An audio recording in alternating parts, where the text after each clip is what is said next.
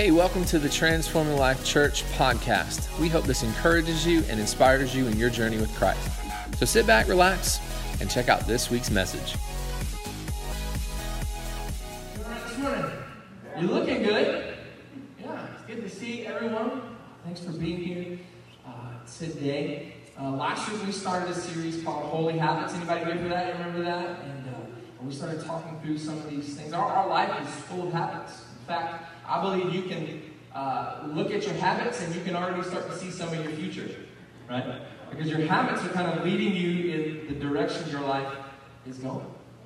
So I wonder if we begin to develop some holy habits in our life. Because as Christians, especially if we're wanting to get closer to Jesus and we're wanting to be disciples and, and not just Christians, but disciples and followers of Christ, are we doing the necessary things to, to do that? Are, are, we, are we developing habits in our life that take us on that journey with Jesus? Because many like to repeat a prayer and then that's kind of the extent of it, and that's not to bash anybody for that. If you've ever done that, that's amazing. But there's more to it than that. There's a life of following after Christ. So we are going through this series to help you understand those holy habits because maybe some of you have not developed those in your life, or, or maybe you're in that process and you're on that journey and you're trying to do that, but maybe it's, it's difficult. And maybe some of you are doing that, and this is just a refresher course uh, for you because there's always more to learn and there's always more that God wants to reveal to us. Amen? And so we're going through this series to help you develop some of those disciplines that's going to take us closer to Jesus, deeper in our walk with Him. Anybody okay with that? Anybody want some of that? Right? You want to develop some more of that? Okay, good. I was just checking. That's just a pulse check. Make sure you guys are, are chatting with me. But, but when we started kind of putting together this series a few months ago and kind of thinking through some of the concepts and, and the ideas and what we wanted to speak on, um, I, I, knew like prayer and fasting was one of those that I was like, man, we've got to talk about this because it's not really taught on as much. And, and it's such a, an amazing discipline that, that not only Jesus models for us throughout the scripture, but, but it's something that he wants for us to do. But none of us like to talk about fasting because we all love food, let's be honest, okay? Uh, we, we don't like to talk about things that are uncomfortable, right? Um, and fasting is one of the, it, it can be extremely uncomfortable. Um, but, but I have a dear brother, many of you know him, he's family here, um, and uh, I said, man, I got to call Michael down. I gotta call my brother to come and, and speak on this. And that, we were planning on this like months ago, but he's like, man, I am booked up. Um, I was like, hey, we'll make this happen. I said, it's not set in stone, so we, we made things work out. Um, so the Dow family is with us today. Mike, his wonderful wife, Anna. You all, many of you know them. Again, I said, they're family but I'm excited to share the pulpit with my. Mike, come on up as he comes up and speaks on the concept and idea and discipline of prayer and fasting.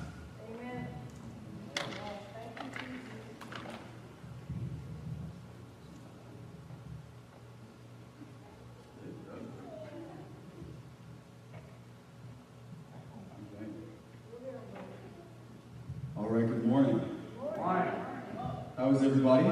Good. It is always a wonderful experience um, to be able to come back to the place where my whole life got wrecked. Amen. Um, where my life was radically transformed. Um, it is a sacred space in my heart. Um, as a matter of fact, a real space, this space right here in the carpet, but also uh, just this property in general and what it represents so many beautiful people here, so many familiar faces, um, people that I have grown up with in my early days of trying to figure out how to walk with Jesus and to love him and to love him well and to honor him. Um, my wife, as was introduced, was born here. Um, but we're just really honored that Pastors Kyle and Haley would invite us. Uh, we're grateful to be here. Really, really grateful to be here. We honor you guys. Uh, we celebrate you guys. Uh, we track with what you guys are doing. Um, it's just really amazing to see what the Lord has done. Um, I am going to, in just a moment, pray. If you brought a Bible with you, you can open it to the book of Numbers, chapter 6. I'm just going to apologize in advance. If you're going to try to take notes and track with me, uh, I promise um, you can reference the scriptures and things of that nature as we're going. Um, I will attempt uh, to cover uh, a lot of ground in a little bit of time. Since we're talking about fasting, I figured I would just talk through lunch. That way, all of us could fast lunch. I guess not. All right. Um, you, you can open up to Numbers chapter 6. We're going to hop into a verse there and use it as a place to begin. Um, because you realize just as well as I do that we are living in unprecedented days. Um, the challenges are unparalleled to any other time in my life for sure, being this generation. Uh, but I'm speaking to many that are sharing that same sentiment. That these are unprecedented days. There is pressure from a unique and variety of angles that is affecting all of our lives. Some may call it a pandemic, an epidemic, a crisis of ultimate proportions whether that is economic, whether that is racial, whether that is political, uh, whether that is social in the different places and categories, that the world has created these conversations and wielded a fierce sword of division and hostility directly across our nation. It seems as if everyone in this hour is pledging their allegiance to someone and to somewhere. But in the days that we are living, we have a wonderful opportunity to renew our allegiance to Jesus. Because we are a people that are in the world, but we are not to be of the world. This is what Jesus prayed in John 17, 16. When he said, Father, you're in me and I'm in you, and I want them to be in me so that they can experience the same fellowship, the same sense of community, the same sense of divine family. Would you make them one even as you and I are one? And the glory that you've given to me, I've given it to them. Why? So that they can be wild in their charismatic expression. No, that's not what he said. So that they can champion their denominational streams and camps and structures, all of their divisive ideologies and their embraced reasons to be separated. No, that's not what he said at all. He said, The glory you've given to me, I've given it to them, so that they can become perfect or mature in unity. There is a unifying of the people of God that's happening in this season. Through the refining and the pressure of our circumstances, our hearts are being sifted and things are being purged. And a lot of things that have lingered as distractions and they've taken up unnecessary space. They've occupied unnecessary real estate in the place of our attention and our affections and our appetites. These things are being casted off. They're being forsaken. All of the lesser lovers, all of the other things, all of the other persuasions, they're being put down. They're being surrendered, sacrificed. And there's a people that are erupting in this hour, in this moment in history, that are saying, you can have all the other stuff, man. I just want Jesus. I just want Jesus. Revelation 22 says that in the last hours, at the end of the age, the Spirit and the bride are going to be unified in their cry. And Revelation 22 17 says, The Spirit and the bride will say, Come. In the last days, the anthems will change, the messages will change, the songs will change. There will be a uniformity amongst a people that bear His image in the earth that will cry out for one thing and one thing only. Give me Jesus. And if we want to be responsible with our placement in history, we have to be responsive to the Lord. We cannot fall suspect or fall statistic to just being simply reactionary to the world. Being responsive to the Lord and being reactionary to the world are not the same thing. They are not synonymous. Many times we are reacting to what the world is providing, and God is not in what it is that we have chosen to be in. We are living in days where we need discernment as the people of God. We need to know what is the voice of Jesus and what is just an adopted language that the world is catering to. What is just a verbiage or a rhetoric that politics is catering to? We are not just another demographic of people in our nation where lobbyists are catering to our language in order to secure our votes. We are in this world, but we're not to be of it. We are a kingdom people. We are a peculiar people because we're here, but we don't belong here. This is what Jesus prayed. Let them be in the world, but take them out of the world. Be in it, but not of it. This is what Paul's suggestion and exhortation to the Corinthians was in 2 Corinthians 6 17. He said, Come out from among them and be separate. And to me, this is what consecration is all about. Consecration is a beautiful agent that reveals the areas of our life where we are not abiding as we should be. And I can't talk about prayer and fasting without talking about consecration. Because for me, this is, this is the nature of the game. This is what it's all about. Uh, I didn't come to give tips and recipes and little gimmicks and little shortcuts and little tricks of the trade. I came to talk about a man. Because to me, it's not about rules and regulations, it's about a person. Because consecration is being separate, it's being called out, it's being devoted to, it's being wholly committed to, it's being dedicated to another. It is a forsaking of my own lustful passions, my own fleshly cravings, my own analytics of what my life should be and the best ways to get there. And it's a complete childlike entrustment into the hands and the desire of a man that is alive from the dead. And this is King Jesus. We are a people that belong to Jesus. Hear that. We are a people that belong to Jesus. And so, in the conversation of consecration, the question is in what ways could I give more of myself to you? Because this is what it's all about. Lord, in what ways could I give more of myself to you?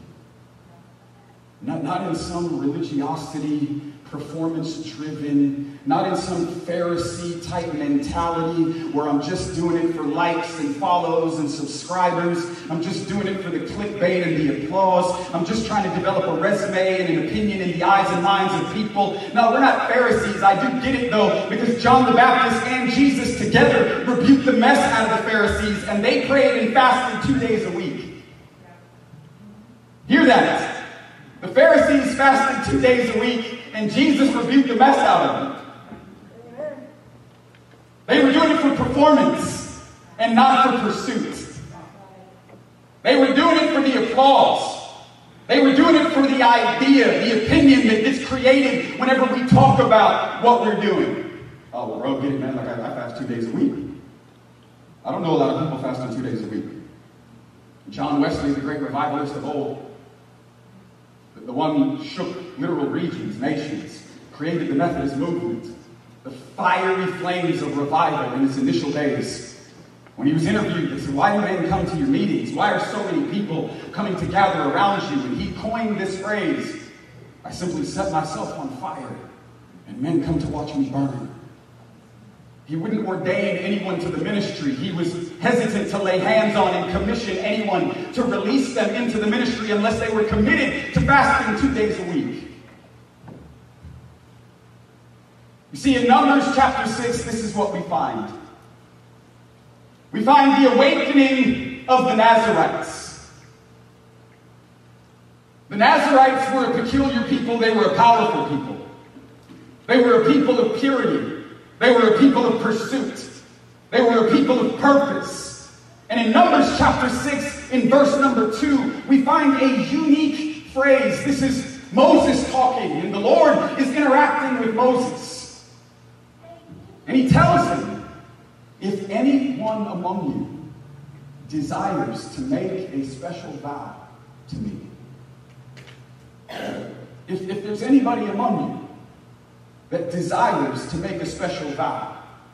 You see, I, I, like it in a variety of translations, but my favorite would be the CEV, because in the CEV it has a unique verbiage to me that reveals the heart of the matter. It says, if there's any among you that wants to give yourself to me in a special way. And we know in Numbers chapter 6 it reveals what is the Nazarite call? It's the description, if you would, of what the lifestyle of a Nazarite was supposed to look like. And I didn't come really to jump into all the semantics and the long hair and, you know, stay away from grape juice and don't touch dead bodies. I don't think anybody here is, is in jeopardy of those types of things. Uh, but for me, it's not about the long hair. It's not about the grapes and the vine. And it's not about the dead bodies. For me, the, the, internal issue of purity is the representation of the grapes on the vine. Don't take anything in that's going to defile you from the inside. The long hair is a public marking on your life. It's something you can't run from, you can't hide. It's not a private thing where it's like, oh, you know, man, well, how you doing, brother? I'm, I'm doing good, man. You know, God's just dealing with me about some stuff, and you know, I'm just going through some stuff, and you know, but what are you saying? But it's not the type of thing where it can be purely personal and private because the cross is two sides of the same coin. It's both private and it's public. But it was a public marking that you could not hide. There was no escape. You couldn't simply just blend in. You were easily identified. It was obvious. It was clear that you were committed. You had devoted yourself. It was a public expression of an internal persuasion. You had been overcome with desire to give yourself to God in a special way. And we have to understand because he says, and don't touch dead bodies. Why? Because consecration always leads to life. And this is the crux of the matter. You can't see consecration as a punishment. Because the false perspective in consecration is, Lord, what are you taking away from me? What do I not get to do? Right? It's all about rules and regulations. It's all about lost time. It's all about vain investments. It's all about religious pursuits because of this checklist of items that we know are on Jesus' heart. How do we know that? Jesus reveals them himself in Matthew chapter 6. In Matthew chapter 6, we have the three when you do's, if you would, of following Jesus. We have giving, praying, and fasting. And this is Jesus talking. This isn't my own opinion. This isn't just some uh, mishap in the translation. Jesus says, when you give, in Matthew 6 2. He says, when you pray, in Matthew 6 6. He says, when you fast, in Matthew 6 16. Hear me. He says, when you, not if you. He doesn't say, hey, if somebody debates you well enough. He doesn't say, hey, if you finally get desperate enough and you run into a bunch of crisis in your life and you need breakthrough. Um, he doesn't say, hey man, like prayer and fasting is the soda machine. You can walk up and throw your two days in. You know, Jesus becomes some genie. You can rub his belly and, you know, get your three wishes. Uh, we have to understand consecration doesn't make God something that he is already not. Our consecration does not change God, but it conforms us to his image. It conforms us to his desires. It synchronizes our lives, our hearts, and our desires with his life, his desires, and his heart. And Jesus said, when you do these things, not if you do them. So Jesus is revealing what the life of a disciple, the ingredients in a disciple's life are supposed to look like. And he as a matter of fact, three hot topics. Three very hotly contested and debated ideas. Giving, praying, and fasting. But he says, when you do these things? you see, in Matthew chapter 9, the disciples of the Pharisees, because the Pharisees had disciples too, they come to Jesus and they're watching him from a distance. They're evaluating him, because that's what the Pharisees do. And they come to question him. They come with a question, but it's an accusation. Because they've formulated well their indictment, they've prepared their case. And they come to Jesus, and their question is hey, bro, listen, man, like, we've been watching you and your boys and we've, we've realized over time, because we've watched you over time, that we fast, but you guys don't. Like, like what's the deal, man? Like, we've been checking you guys out. And, and we do our part, but you can't be who you say you are. Because if you were, then you would be doing your part. And Jesus responds to them in Matthew 9, 14 and 15, and he says, The bridegroom is with them. So they have no reason to fast. He says, but there's coming a day when the bridegroom will be taken from them. And in those days, they will be found fasting. In those days when the bridegroom is taken from them. In those days when Jesus said in John 16, 7, it's better for you that I go. In those days when Acts 1, he is ascended into the heavens when the cloud comes down to get him. In those days when he is caught up, if you would, once again to his Father's right hand, seated, Psalm 2, awaiting the day of his release and return. In those days, while they're longing for me to come back. In those days where they're jealous for all of what I revealed to them and promised them. In those days where there's anticipation that fills the earth and the power of my spirit is alive on the inside and they have been a people that have been possessed with a divine life and love in those days they will fast. Because fasting is a bridal posture. Jesus said the bridegroom is with them they have no reason to fast but when the bridegroom is taken from them then they will be found fasting fasting is a bridal posture. Fasting is what revives the sensitivity to the cry of our hearts for the return of the bridegroom. Fasting is one of the unique gifts and weapons in our life that we have been uh, granted access to by the power of God's Spirit alive on the inside of us that refines us so that we can live in the fullness of everything that we theologically believe we have access to. Because for me, it's not necessarily what you agree to theologically, it's how much of what you agree to theologically are you living in practically and experientially. And in most instances, we know more than we're actually living in. And it's difficult to reconcile the tension in our own hearts of what we know is true, of what we burn for, of the things that God has revealed, yet feels distant in our practical day to day experience. Fasting and praying is one of the wonderful gifts that God has given us in order to close the distance between the difficult two points. And in Numbers chapter 6, we have the invitation to a unique people group. They are called Nazarites.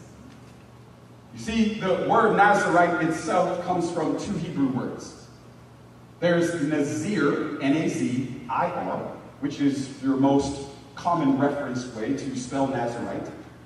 And then you have Nazar, right? Jesus is referenced in the gospel as the Nazarene. N-A-Z-A-R. Both words combined give us the word that we know as Nazarite. N-A-Z-I-R means to be set apart. It means to be dedicated. It means to be consecrated to in order to reflect God's glory. N-A-Z-I-R, both Hebrew words. N-A-Z-I-R and N-A-Z-A-R. N-A-Z-I-R means to be set apart, to be committed, to be dedicated to, consecrated in order to reflect God's glory. In a simple term, it means called out of a common standard in order to meet God's standard. You see, we're living in difficult days. That they've been spoken of since the very beginning. As a matter of fact, Paul said it in the last days. Men will be lovers of themselves. They will search out false teachers and ear ticklers. They'll deny the truth. They'll have a form of religiosity, but denying the power of. You see, we're living in days where we very easily become deceived to believe that we can be Christian without clinging to the Christ. We're living in days where Christianity just becomes an accumulation of hobbies, if you would. Where, well, I pray before my meals. Well, I, I attend gatherings. Uh, well, I give you the offering. That makes me a Christian. You're not a Christian because you come to church. You're a Christian because you've come to the Christ. You're a Christian because you've seen him. You're a Christian because you've encountered him. He's been revealed beautifully and powerfully. He's been unveiled by the Spirit in your heart and in your life. And there's some experience that you have ownership of that has brought you away from the love of yourself and brought you to a place in your journey where you have seen Him and are now willing to cling to Him as a real person. And not just all of these performance orientations where if I have my fancy checklist and I do A to Z, that makes me a believer. No, we're living in days where people consider themselves to be Christian, but they've never seen the Christ. They consider themselves to be Christian, but they're not clinging to Jesus. Where we have a form of godliness in our life, but it's fleshly, it's man made, it's manufactured, it's a worldly system that has defined what a Christian should look like. The Nazarite cry is uniquely different because it means being called out of a common standard. In order to meet or to abide by God's standards. You see, the world doesn't get to define us. The world doesn't get to tell us how we should behave. The world doesn't get to create the idea of what the expression of our devotion in a loving, faithful, obedient way to this wonderful, beautiful man alive from the dead. The world does not get to determine who we are or how we are to conduct ourselves as we are living among them in the world because we have been called out of the world that we are living in. And so the world's commonality or their standards are not the requirements that are to fall upon our lives. We are accountable to a still small voice on the inside. We have the accountability of this book. Yes, this is a one size fits all right here. This is the plumb line. This is the standard. We do this. We do all of this. We love all of this because all of this reveals all of Jesus. He is the Word that was in the beginning with God and was God. He is the Word that in John 1 came and tabernacled amongst men. It is completely absurd to think that you could love Jesus and not love all of this. Jesus is not the American Christian mascot. He's a king. Not elected. He's not going through some crisis right now because of votes. He's been established. He's been enthroned. We find no political parties in the age to come. We find a king on a throne. And it is so forever. And we're accountable to his voice because we belong to him. James 4.17 says it this way, If any man knows what he should do, and he does not do that, then to him is sin. Right. Amen. According to James, an issue of sin can be categorized as the rejection of the voice of Jesus in our hearts. Because if any man knows what he should be doing, how do we know what we should be doing? Well, Jesus said, My sheep know my voice. Right. And another they won't follow. The voice of a stranger they won't be led astray by. Because those who belong to me, they know me, I know them. And I speak to them, and they follow me. So James reveals to us that one of the issues of sin is an outright rejection of the voice of Jesus that's alive on the inside of our hearts by his Spirit. Because we're accountable to his voice. We're accountable to his voice. Do you understand that there's coming a day where we're going to see him? Listen to me. Where we're going to see him. This isn't some coloring book story. There's coming a moment where the Son of Man is going to return. Amen. The sky is going to split. The signs will reveal themselves in the sky. And the Son of Man will come riding upon the clouds with a host of angels, myriads of angels, in all the glory and the authority of his Father, the Ancient of Days. And he will come riding upon the clouds, and his rewards will come with him. There's coming a moment where we're going to see him, and we will behold the one that has revealed himself to us. We will see in fullness beauty, glory, and majesty. The most beautiful man that has ever lived, the most powerful man that has ever been alive.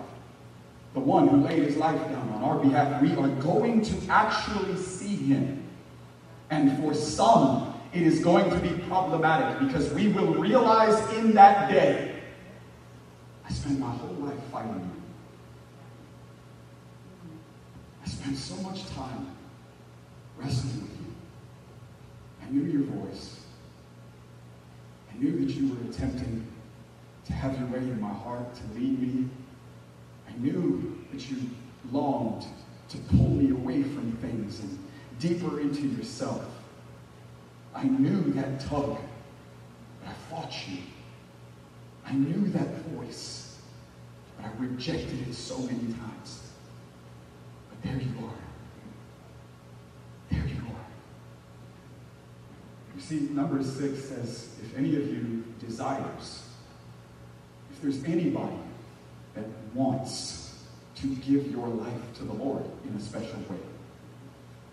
And the first definition reveals being called out of a common standard.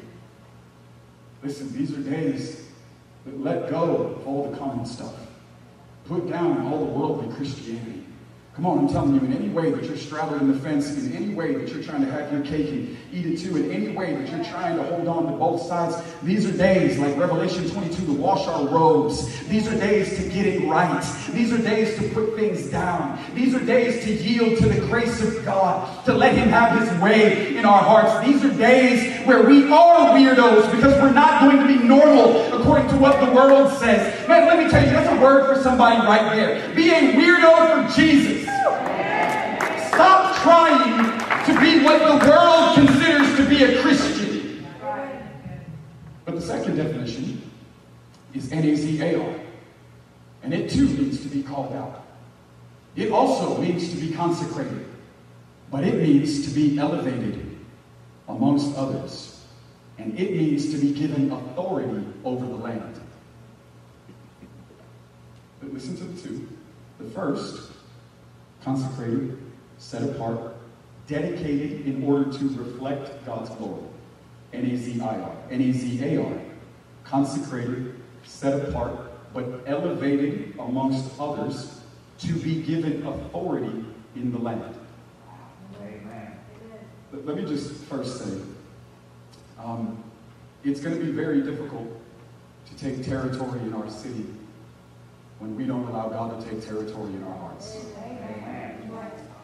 Um, it's going to be very challenging in order to cry out for breakthrough in our city and in our region when God is desiring breakthrough in you.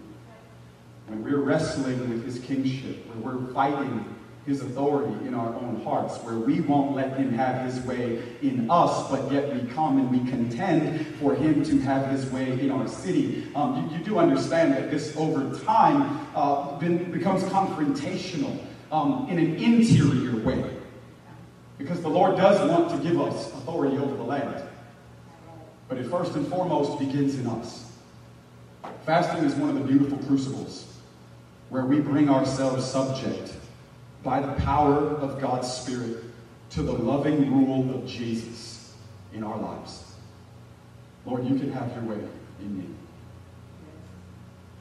I, I don't want to have any competitors. I don't want to have any places in my heart and in my life where I honestly know that I don't have control. Right? This is what Paul says in Philippians 3 when he's referencing those who are out preaching in vain ambition. In his description of this crowd, he says they're enemies of the cross. That sounds rough. But then he says their God is their appetite. And the reality of it is, is that at times in our lives, there are appetites that have control of us rather than us having control of them. And there are places in our own heart and in our own life where we do realize that we are not living in the fullest measure of breakthrough that has been made available to us. There are places in our lives where we recognize that there are appetites where the harness of King Jesus has not been able to bridle them and bring them subject to his rule in our lives. And if we are going to be honest, there is a Romans 7 type conduct that is happening on the inside, where Paul says, The things I don't want to do, I somehow keep doing them. And the things that I do want to do, I can't to be able to consistently do them. There's a, a tug of war on the inside, the roommates on the inside. There's the wrestling of two natures. There's the fleshly man, but then there's also the power of the Spirit. And there are appetites that are alive on the inside that govern our lives. There are appetites that govern our lives. You see, for me, fasting is about food. Period.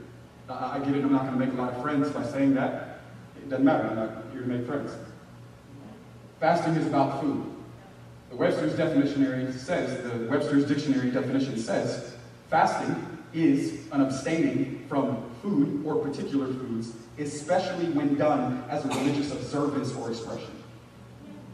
Fasting is about food. Well, what does that mean? Why does that matter? It matters because it means fasting is not about Facebook. Fasting is not about your television. It's not about Netflix. It's not about the mall, even though we probably can't go there anyways. It's not about sports. It's not about extracurricular hobbies and activities. Fasting is about food. Because if the enemy can distort our definitions, he can dilute our rewards. Fasting is about food. I promise you, staying away from Facebook for 30 days is not going to provide the same crucible in your life as staying away from food for 30 days. And in reality, fasting is a discipline, but not all disciplines should be considered a fast. Fasting is a discipline, but not all disciplines should be considered a fast. If we're not disciplined enough in certain areas, we need to call it for what it is. If I'm not disciplined enough to turn the TV off, I'm not fasting the TV. I'm trying to discipline my life to where my hunger for Jesus and the appetite that I have for Him finally wins out over my hunger for whatever series it is that I'm committed to.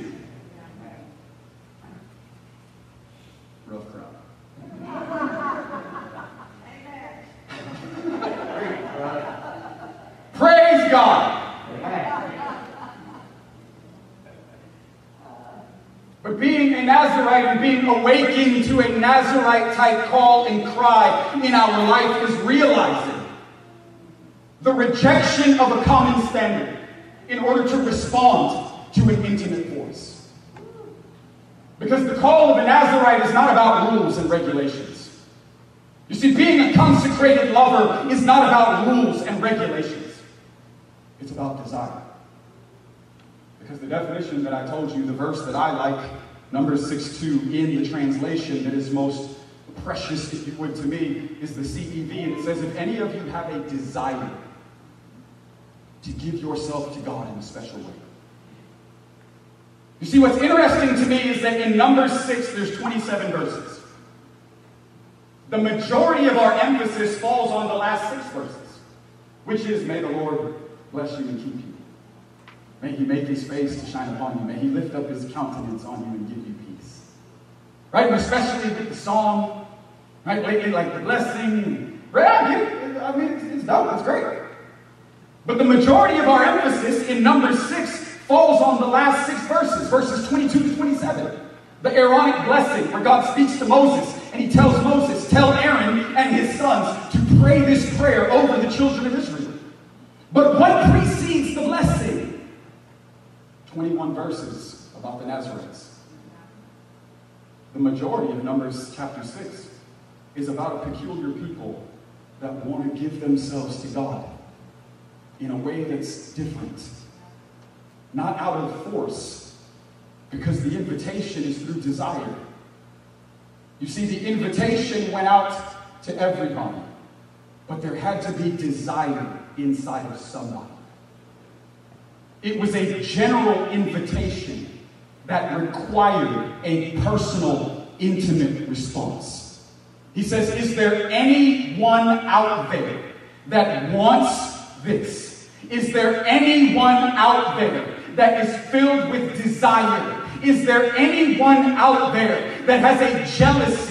Is there anyone out there that burns and says, I get it. I know what everybody else is satisfied with. I know the common ground that everyone else stands on. I know what everyone else says is okay. I know the rhythms and the hoops and all of the religiosity. I know what's common. But man, there's There's a tugging on my heart.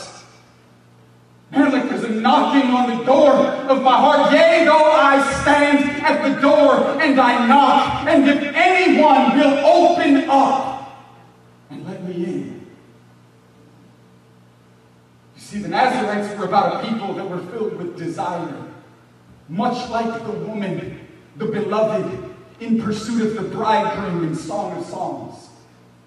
In chapter 5, she says, I was asleep, but a voice spoke to me. And I, I, I like it in the New King James because she says, I became woke.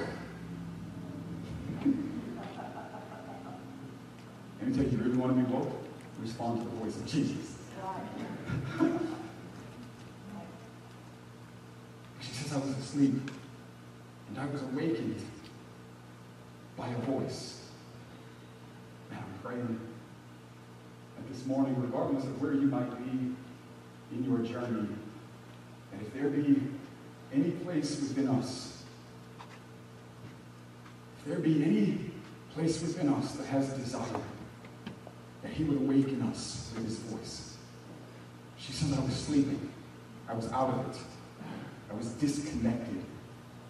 I was awakened by a voice. She says, He spoke to me. And it put me in pursuit. And I got up and I removed the veil. And I could not find him. So I went looking for him. And she says, I went running through the streets like a wild woman because I was lovesick. I had to find him. And I began asking those that I bumped into, Have you seen my beloved? Do you know where he is gone? Where can I find him?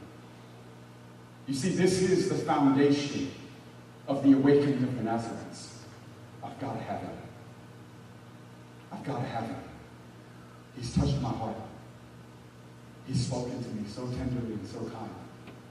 He's invited me away from all of the definition of normal that I should have been satisfied with. I have to have him. All of my desires have been ravaged by him and by him alone, and it has put me in pursuit. She's running through the town square.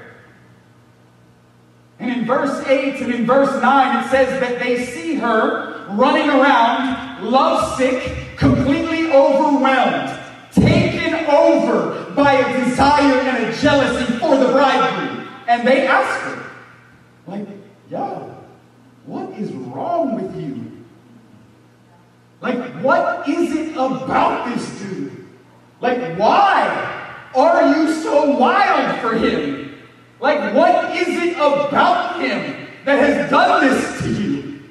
Man, may the days return where we're so head over heels. I mean, just baptized deeply immersed, wildly taken over in love for Jesus, and the pursuit of our lives has purified us from the inside. It has marked us in an obvious way from the outside, and we're living in the life of God in an abundant way, not just theologically, but experientially, where the world around us begins to say, What is wrong with you? And what has so happened to you that you must find this one that you're chasing down? And this is her response in verse 10 of chapter 5. She says, My beloved is dazzling. He's dazzling and he's ruddy. Or dazzling and handsome. And he is the chiefest. Charles Spurgeon said that Solomon had to come up with a word that didn't even make sense in the regular human language. He's the chiefest among 10,000. Dazzling is a brilliant light that has eclipsed everything else that shines in our life.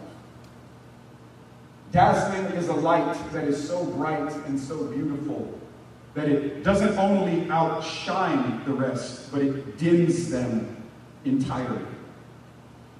May something happen in our heart where when we consider consecration we no longer see it as rules and regulations or just religious performance, But we find the wonderful and the powerful invitation from Jesus to come deeper into the experience of Him as a real person. And our hearts have become awakened, and now we cannot live without the taste that we have had. Oh, taste and see that the Lord is good. For when He touches us, we thought we were hungry until we see Him again. And then something just unquenchable on the inside happens to us. She says he's dazzling because when I saw him, he put out every other pursuit. When I saw him, every other bright light, every other worldly thing that used to shine and persuade, it got dimmed and it got put away. My beloved is dazzling. And he's the chiefest. That means he leads, he's superior, he is supreme in nature. He is ultimate amongst the rest. He is chiefest among 10,000. Among 10,000 what? Who cares? Among 10,000 anything. You put my Jesus next to 10,000 anyone, and he outshines them all. You put my Jesus next to 10,000 anything, and he's better than the rest. It doesn't matter who you line up beside. It doesn't matter all of the worldly things associated in whatever crowd or category it is that we may have thought was going to be worth it. You put Jesus up against anyone or anything, and he is the chiefest among 10,000. And he's dazzling. And she says, I have to have him. I have to have him. You see, you can miss meals and miss Jesus too. Just because you're staying away from meals, just because you're turning from meals, does not also mean that you are intimately turning to Jesus. And, and that's cool. Like, there's grace. Right? I get it. There's grace to grow. We partner with the grace of God. Like, like I understand. But we want to be called up higher. Right? We're not fasting to diet. We're not fasting to lose weight. It's not all snap. I can't wait to crack another 40 so that I can shed 40. I got to get rid of this quarantine 15, so I got to go on like a 21 day Daniel or something. It's for Him. It, it, it's all for Him. There's a crowd in Matthew 7 that didn't do it for Him. But didn't we do these things? Didn't we prophesy? Didn't we raise the dead? Didn't we work miracles? Yeah, you did. I never knew you. Activity is supposed to be fueled by intimacy. But those of us that lack intimacy will always point to activity.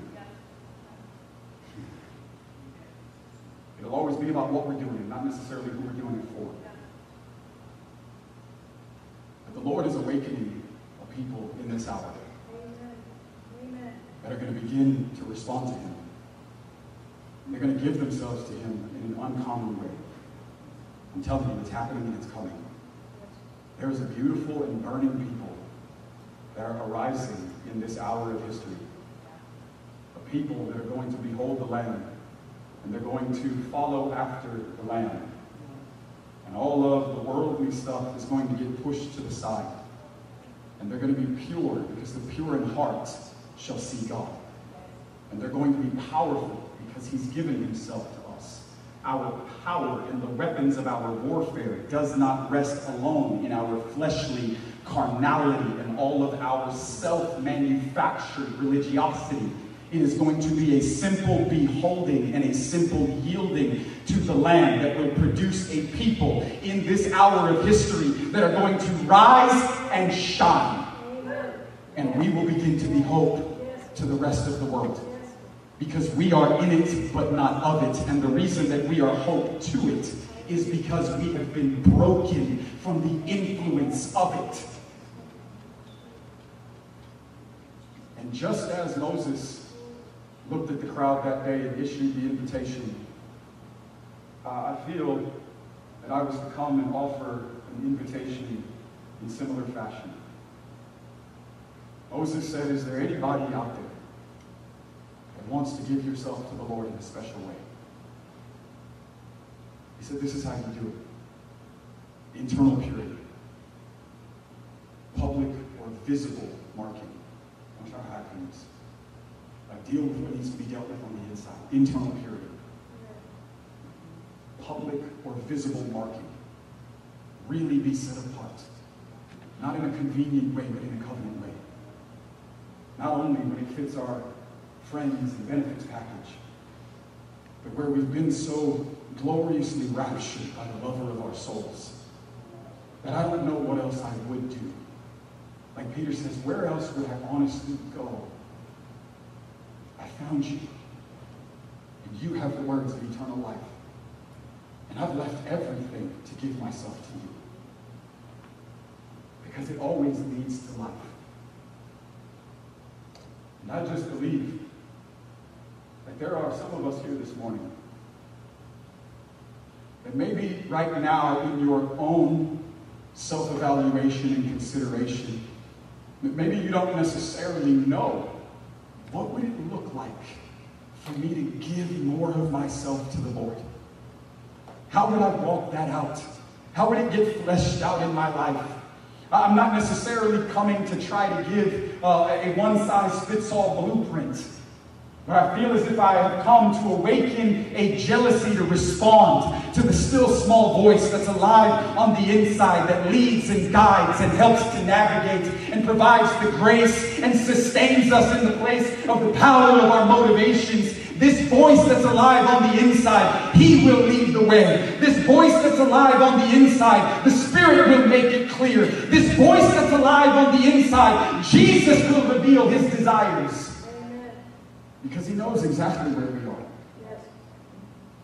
He knows right where we are in our journey and in our story. And I feel as if this morning He's wanting to pull you deeper into Himself. And praying and missing meals is going to be part of that. To pull you deeper into Himself. And so I'm just going to ask you all, all over the room, just, just stand up with me if you would for a moment. I'll ask you to respond in just a second in a certain way.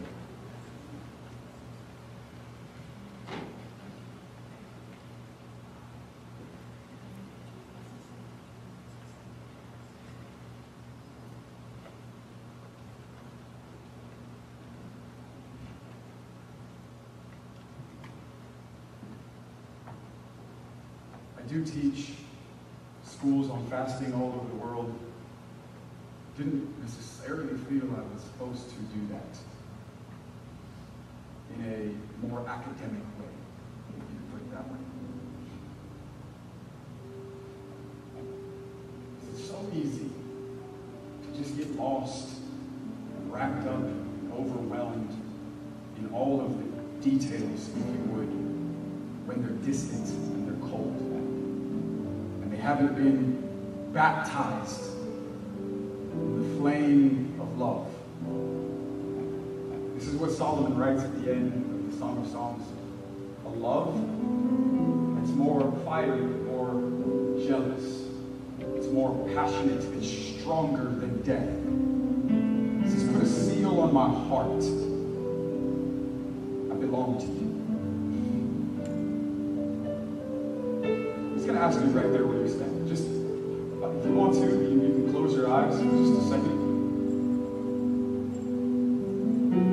As the music plays for just a moment,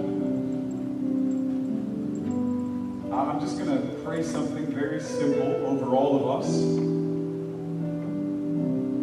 then I'm going to issue an invitation. For any among us who may feel to respond to the Lord this way, in a particular, in a peculiar way,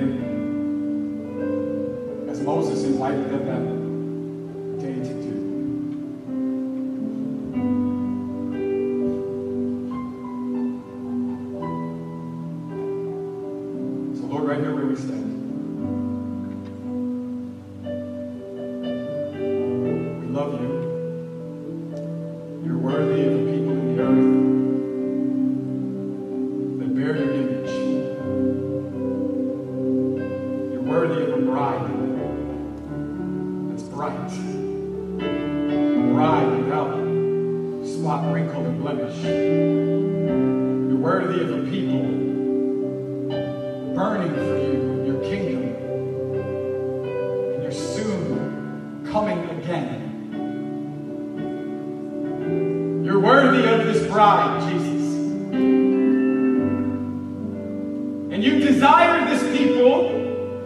People so much so that you thought your bride was to die for. Woo!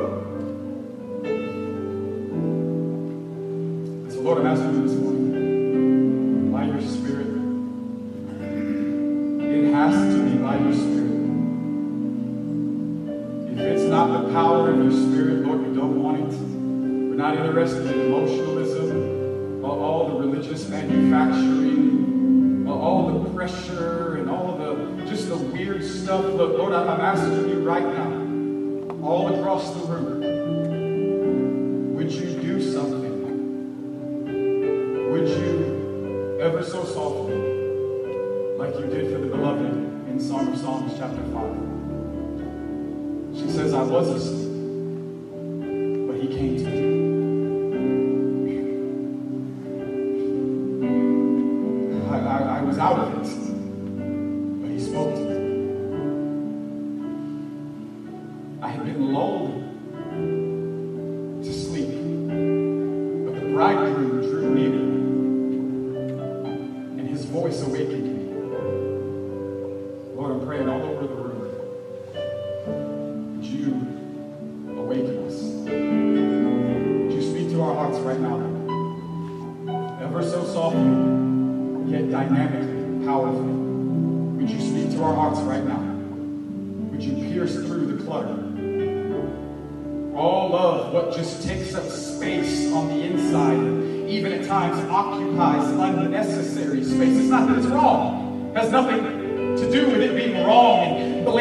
blatantly grotesque and sinful. It doesn't have to be wrong for it to be wrong for us. And I ask you, Lord, would you speak to us?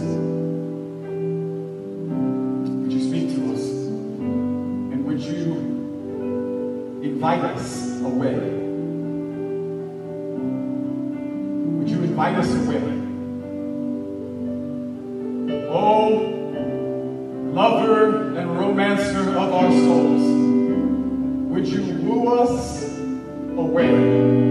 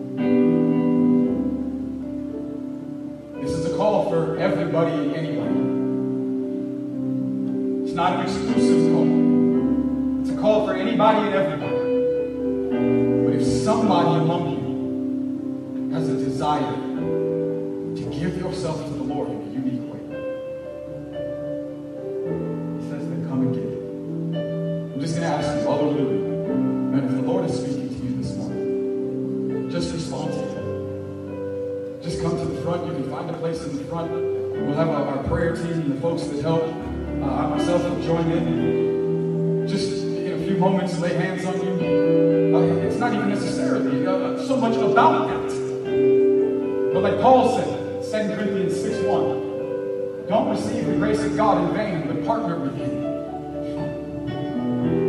There's something in your heart right now where you know that the Lord is speaking to you, there may be a wrestling, there may be an ever so soft speaking.